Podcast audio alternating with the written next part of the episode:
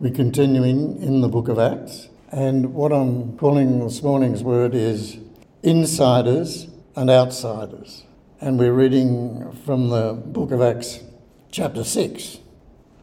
So we finished reading in Acts chapter 5 last week with the account of the apostles rejoicing that they were counted worthy to suffer for the name of Jesus. They continued preaching daily in the temple and proclaiming to all the people this new way of life which was not just about doing what they were meant to do, but about being who they were meant to be. And we now follow the account of the growth of the emerging church as we come into chapter 6. So, Acts chapter 6, verse 1. It was not long before the number of disciples had greatly increased, and the Hellenists, they're the Greek speaking Jews, developed a grudge against the Hebrews the Greek widows were being neglected in the common daily provision of food and necessary supplies. Let me just explain the Hellenists to you. They were the people influenced by the ancient Greek culture and language and philosophy, which all began in the 4th century BC when Alexander the Great conquered the then known world, including the Middle East and Judea Many thousands of Jews were scattered all over the Mediterranean coastal areas, across North Africa and across uh, upwards into Malta and Greece, all of those places, up to Rome, of course, and into Asia Minor, up into which is now Turkey. And over a period of time, those Jews began to practice a code of Judaism that became even stricter than it was back in Jerusalem. That often happens. People get isolated, with their faith and they hang on to that. Whereas back home, things can change a little bit. Then the Romans conquered all of these nations in 65 BC. Jews had been spread out, going right back as, uh, for that period of time. And Hellenistic Jews were made slaves. But in due time, they were set free and became known as the freedmen. The Hellenistic freedmen that we come across in Acts chapter 6 were descendants of the people that were made slaves by the Romans a couple of generations earlier. But the, these Jews had been there for centuries, but they were made slaves when the Romans came and they conquered Alexander's kingdom, made it the Roman Empire.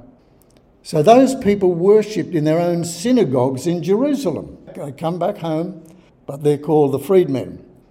And many traditional Jews back in Jerusalem viewed Greek culture as a threat to their religious identity, and they resisted Hellenistic influences, thus, the underlying conflict. Some people started to miss out. The Hellenist widows weren't getting included, outsiders and insiders. So, in the last few chapters, we've been seeing how love was flourishing in this new community of faith. All was good, full of power and love, the new emerging church and then things go wrong. An act of unlove occurred. The widows, who were of Greek or Hellenistic origin, were being neglected in the previously loving act of sharing food and provision amongst the family of God. It seemed like it was easier for them to love those that were ethnically and religiously most like themselves and to ignore those that were different. Now, this was probably not done on purpose, but it was certainly an act of neglect, and an offence had occurred. The apostles wisely saw this problem as a, a leadership responsibility, and they dealt with it as such. The solution that the 12 came up with was not to preach against complaining on the one side or against selfishness on the other side. That would be so easy to do. To say, you people, stop complaining you other people, you be more kind. No, they realised that they had to find wisdom from God here. They had to bring some structure into the administrative side of things so that the people could be more mindful that God was among them and more alert to the needs of those who were perhaps on the fringe. The offence could be avoided with simple, uncomplicated, relational, and relaxed structures. So we now read in verse 2 the twelve apostles called a meeting of all the believers and addressed the entire assembly to resolve the matter. They explained that it was not up to them to become hands on in the fair distribution of food and goods for the needy, and so neglect their ministry in the Word of God. So they directed the other disciples to choose from among all the believers seven upright and honest men who were recognized for their integrity and who were full of the Holy Spirit and wisdom.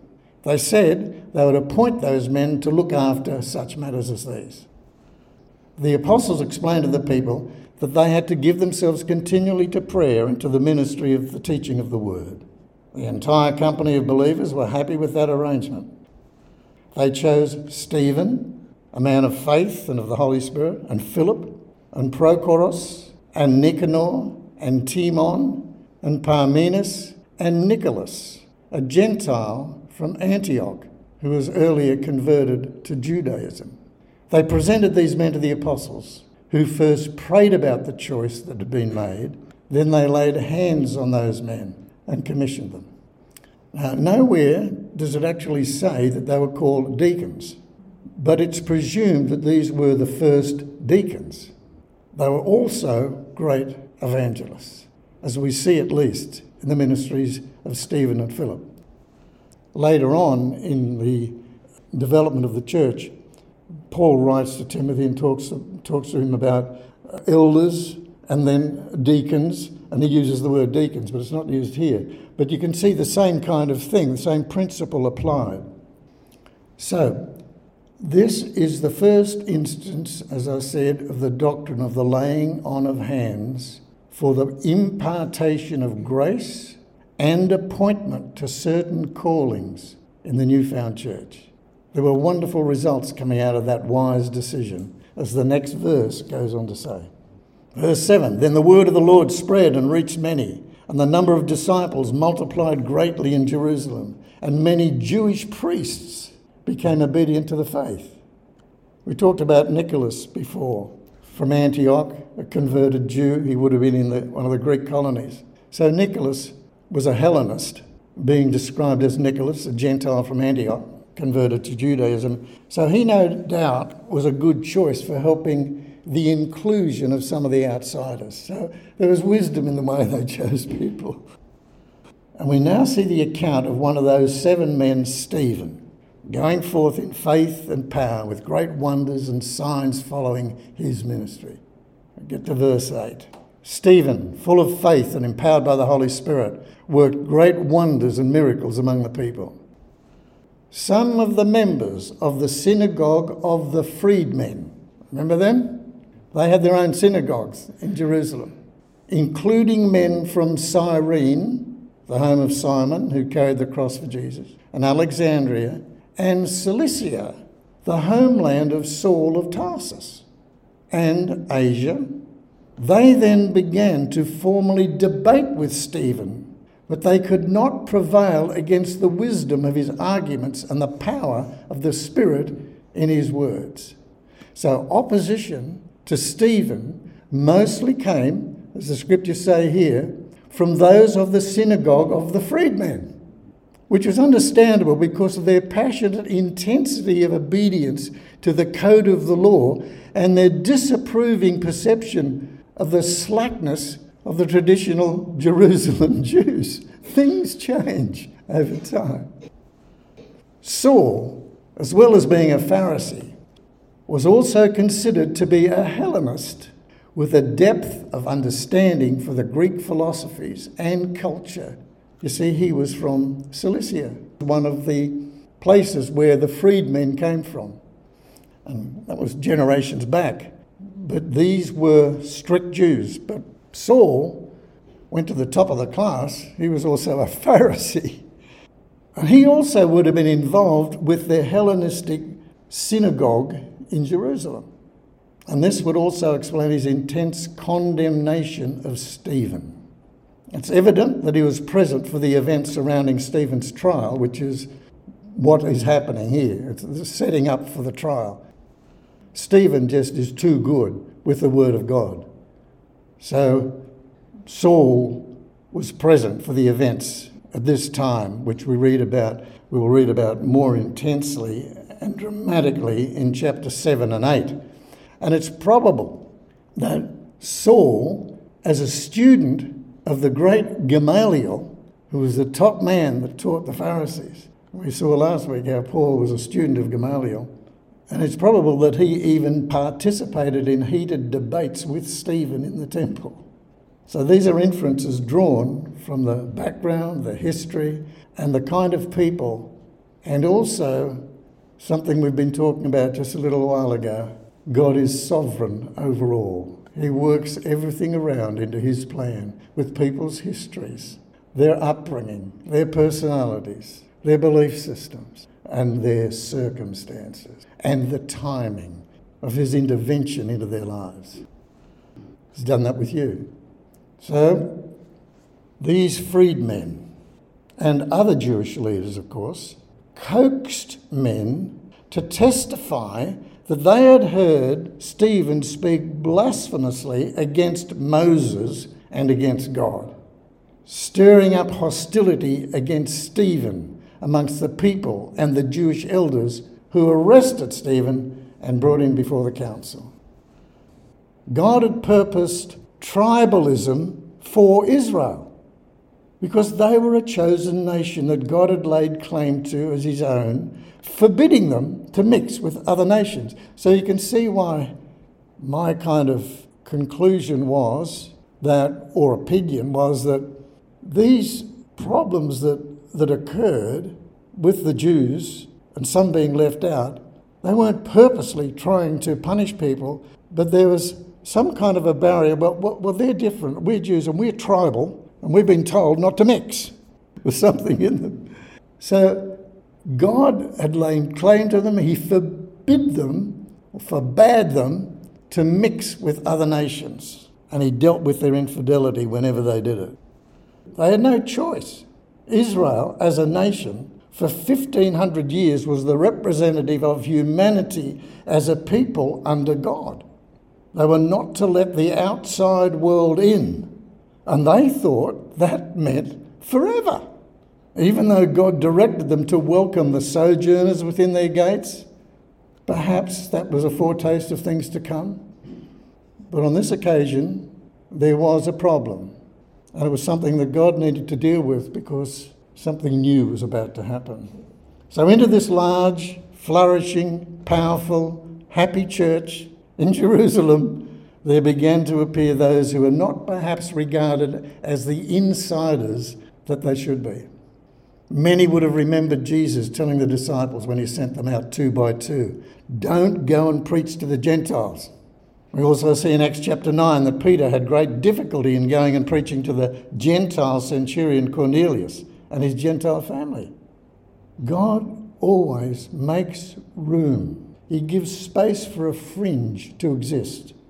And even though the Hellenists were Jews, they were different enough to seem like being a fringe group. This same tribalism exists today, even in Christianity. It exists in Christianity with 36,000 Protestant denominations. And every one of them is a little bit better than the other one, depending who you're with. So not only 36,000 Protestant denominations, there's other religious and cultural prejudices. That's, I'm talking about in, the, in Christianity. All of us, in one way or another, have experienced being on the fringe, an outsider. What's going on in there? I loved it when that charismatic movement began to embrace the body of Christ. And people were seeing one another as God's people together. I, I dream for those days to return. They will. It has to be God that does that. But you know what it's like to be feeling like you're on the fringe. It's not nice. So this was happening in that church. The church in the book of Acts did not yet understand that Jesus had brought all of humanity into himself. What a shock. We thought it was just the Jews. And how wonderfully strange that the soon to be Paul the Apostle now starts to appear on the horizon of God's plan of salvation for the world. Just at the time when insiders and outsiders was the big deal, God has got a man that's going to bring the revelation to solve all of that, and he didn't even know because he was an outsider in an insider world. Verse 13 They instructed these witnesses, these are the, the leaders that were debating against Stephen, the freedmen, Hellenists, and the other leaders. They instructed witnesses to say that Stephen had also consistently spoken blasphemously against the holy temple and against the law. They'd already said that he'd spoken against Moses, but now it's against the holy temple. You don't do that. They said they had even heard him say that this Jesus of Nazareth was going to destroy the holy temple, to change those traditions that were handed down to them by Moses. The council members took Stephen before them to interrogate him, and as they questioned him, they found themselves gazing at his face, which began to shine like the face of an angel. That's verse 15 in Acts chapter 6, which happens to be the last verse. Very short chapter. So, these people were the Jewish opponents to Stephen, who we read about in the next chapter. And they laid their clothes down at the feet of a young man named Saul before they stoned Stephen to death. He just is inserted into history. The Saul that was the soon to become Paul the Apostle to the Gentiles. And in the next chapter, we read about Saul hearing the most extraordinary revelation of the plan of salvation through Jesus Christ to the world through Stephen. That was his first real sermon that he heard. This revelation that Saul, Paul, resisted that day was ordained to come to the Jews first and then somehow to the whole world, beginning with himself. This is the Paul who later wrote There is neither Jew nor Greek, there is neither slave nor free, there is neither male nor female, for you are all one in Christ Jesus. And if you are Christ, then you are Abraham's seed and heirs according to the promise. No more insiders and outsiders in the entire world as far as God is concerned. Nobody is an outsider to God. He desires for everyone to become an insider with himself. That's why he created humanity, created us. So, going back to the offence that occurred in the early church, where some people felt like outsiders who were being overlooked, it shows how easy it is to create division and conflict, even when you're not trying to. We read in verse 12 about the angry and influential people who stirred up hostility against Stephen amongst the people and the Jewish elders.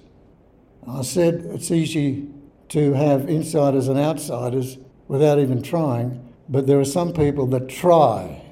And those people were trying to stir up division. That's one way of making yourself alliances and splitting off an entire group so that you can have power over them. Well, with Stephen, it was kill him and try and stop the progress of that church. Can't fight against God, but they didn't know that.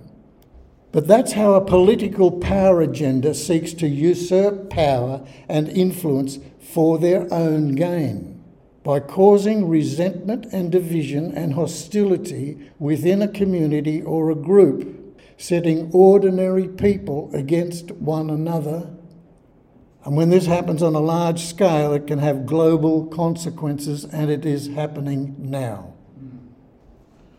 We live in times when there seems to be an agenda managed by influential political power brokers of creating a world full of resentful victims that feel badly treated by anybody who's not passionate about constantly affirming their personal special interests. An activist media that trades in conflict, outrage, and sensation coaxes voluntary victims into fueling a revolution against an unknown group of hateful, non inclusive oppressors. This spirit of polarisation permeates the soul of our society. It is sick. at the moment. it Needs healing. And the true enemy is the spirit of blindness over people today. Not the feverish people who have been blinded. They are not the enemy. Christians are not there seeking to oppose other people politically as the enemy, and there is too much of that happening. God wants to reach those people. Those that are blinded, He wants them to have their eyes opened.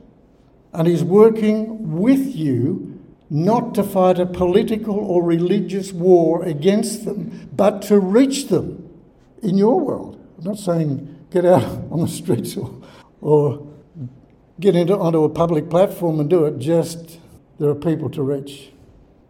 There is enough love and grace and faith in God's people today to overcome any of this blindness. Firstly, within the church itself. That's a job and a half. And there is also an abounding grace to hear the cry of distress in the world uh, and in the church, and to open the eyes of a conflicted world that has never felt so helpless. You're part of that. I believe God's equipping people to know how to reach the hearts and minds, the souls of people who are in distress. And they're not crying warfare. You know what they're crying? Help! The answer is not get your act together, believe what I believe, get your head straight. No, the answer is to listen to that cry of help and be able to bring healing into that wounding and confusion and distress. The cry is there help. There's a lot of people thinking, maybe I can help. But God will bring people into His appointed place in a very ordinary way and say, You can help. You can help. And I finish with this scripture Philippians 2, verse 14. Stay away from complaining and arguing so that no one can speak a word of blame against you live God ordered lives as God's children in a dark world full of people who are biased and willful. Shine among them like lights, holding out to them the word of life. I can say yes to that. Amen.